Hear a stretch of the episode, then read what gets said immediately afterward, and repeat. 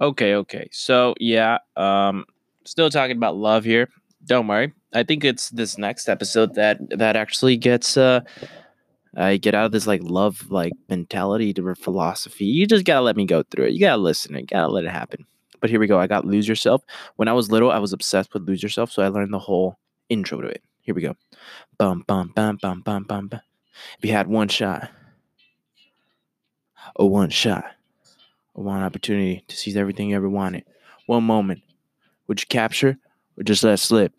Yo, his palms are sweaty, knees weak, arms are heavy. There's vomit on his sweater already. Mom spaghetti. He's nervous, but on the surface he looks calm and ready to drop bombs. But he keeps on forgetting what he wrote down. The whole crowd grows so loud he opens his mouth, but the words won't come out. He's choking how everybody's joking now. The clock's run out, time's up, over, blow. Snap back to reality. Oh, there goes gravity. That's all I know. That's all I know. That's um that's all you're gonna get from me. Mm-hmm. Um, you can record for up to 30 minutes in your web browser. Oh wow, I didn't know that. Thank you, Anchor. Um enjoy. Good fucking morning. Good morning. Whew. Love. If it hurts, why do we go back to it, right? Why do I go back to it? When it's hurt so much, why do I go back to it? And I would continue to go back to it until death. Uh, Jason Silva says he always says it's that he points the, to the fact that science has discovered that when you are in love with someone, it is uh, no different than when you're on cocaine to your brain. Your brain is the same. Like the chemicals, uh, the what your ba- brain goes through is the same process, right? So I guess in a sense, if you've ever been in love, you've been addicted to this uh, intoxicating chemicals in your brain. And I guess, I guess I'm a drug addict. a lo- a, no, no, I'm not gonna say that. Love addict, a drug addict, right? but isn't that interesting? As it hurts so much we still go back to it. And he talks about he talks about the difference between infatuation and uh, sexual chemistry. Um, and i believe infatuation is i mean that's where the drug comes in because you create this narrative of the person right of this person that you connected with maybe for a day for a week but as as since you've connected with them you know where the real i think where the real love starts to come out is or starts to appear is on is on your time alone. When you are not with that person. You see with that person that's the seed being planted and when you go on your own you think of that person, right? But you the person is no longer with you and as you're thinking of them, you're building this narrative of them and you're building their character. You fill the gaps of of things you don't know about them to how they would act based on what you already know. And in your mind because you love them and you've connected with them. Maybe you don't love them yet, but you've connected with them and you like them. Then you're going to fill them with qualities that you like and would make them even more perfect. And as you do this, that is when you truly begin to fall in love, right? Because then we know a lot of the times we've seen these the, the, the honeymoon phase, right? The discovery phase when when you're actually discovering, you're actually filling in the details of what this person is you've gotten that far and you got into the relationship, but to, even at that point when you're in the relationship, the person you're hanging out with, the person that you are sharing this journey with, perhaps through your infatuation, perhaps you've gotten lost in the sauce and you haven't allowed them to show you who they truly are. And instead you you jumped to conclusions and you created this this facade which is unfair to that person isn't it because they they are who they are and they cannot live to to fulfill your dreams.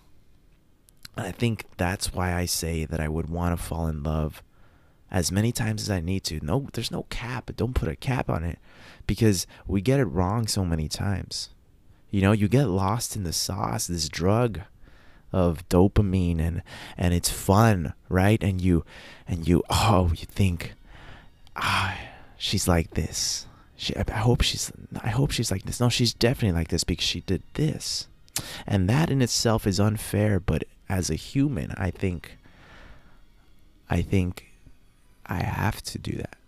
Like I'm wired to do that. Now the practice is to allow your brain to do that because there is no stopping it, but to observe it. Observe it just as a as a a third person outside your body. Observe it and hmm, that's an interesting thought. Maybe she is like that, but not to fully accept it because then you limit the possibilities of what she is or what he is, right? Because if you think, you know, this person is going to act like that, and I love that. Sure, you might love it. You might think you love it. You like you love that quality and you hope they have that quality. But you've limited them because how you don't even know you don't even know what you want. You might not even know what the quality a person can have that that is going to make you go crazy about them. Do you get what I'm saying? You don't know all the possibilities. So by choosing one already for them, you've limited them. You've limited who they can be. And sure, you're building a narrative, but that's that is uh, with while you're building it, you think it's what you should do, but that's why so many relationships end up failing in the end after the honeymoon phase because they show you who they truly are. And you will begin to reject who they are because they don't fit in your narrative of what you thought they were. They don't fit in the in the painting that you've already painted of them. Instead, you should have let them uh, let them be part of the painting process. You got a little too excited there was no patience on your part and you just you said fuck it i'm gonna pull an all-nighter and you you fucking you went hard on the paint and you you drew the most what you thought to be the most beautiful painting. And they come in once you're in the relationship and they said well let's change this and let's change this because because i think this is better like this. Well actually this is how it should be. And you're like whoa whoa whoa whoa no no no no don't fuck it up. Like it's perfect. But you're all by saying that, you're already lost. You've already you've already done it wrong, I guess. But at that point, even at that point, you can stop yourself and say, uh, I'm open to whoever you are. you know, the Jason Silva talks about this line. He he, um, because he talks about infatuation, right? And he says, um, that infatuation is that that moment when, in the movie or in the the relationship where you're having a a really, like, deep moment with a with a person, and you look at each other and and you're like, you'll promise you'll love me forever you promise you'll love me forever and ever and ever? You know, it's that cliche moment in, in a movie. Promise that you'll love me forever and ever and ever. And I don't know when he said that, when he said that line, you promise you'll love me forever and ever. And you look at, because cause I know, I think I've seen that. I think I've gone through that. You know, you look into the other person and they look at you and they say it and you say it. And in that moment, you say yes but why do you say yes? I mean, you truly feel it. But what happens after that? What happens after that? Why do so many relationships go through that, but in the end, end? Who knows? Because it was real. It was real in that moment. What you said, you meant. But then, it might have changed. then it might have been like, oh, I don't know. Well.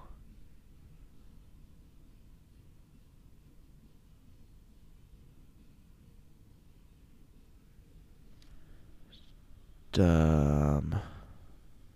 Yeah. It's uh. It's pretty intense. Love, right? Love. Infatuation. But talking about this, why do I talk about this constantly? Well, you want to know why? Because I'm on a journey. All right? I'm on a fucking journey to to have the greatest love story ever. And in order to do that, I need to become conscious of all the mistakes I've done in the past and I need to question everything and I need to talk about about what love is infatuation, sexual chemistry, sexual attraction. I need to go through it all like a fucking textbook. And then I need to go out in the, into the world and practice it and and realize that, that have those moments where I stop and where I think about what I'm about to do and where I look upon my mistakes in the past and I and I say, "Oh, I'm not going to do this now." Yeah. Love, right? All right.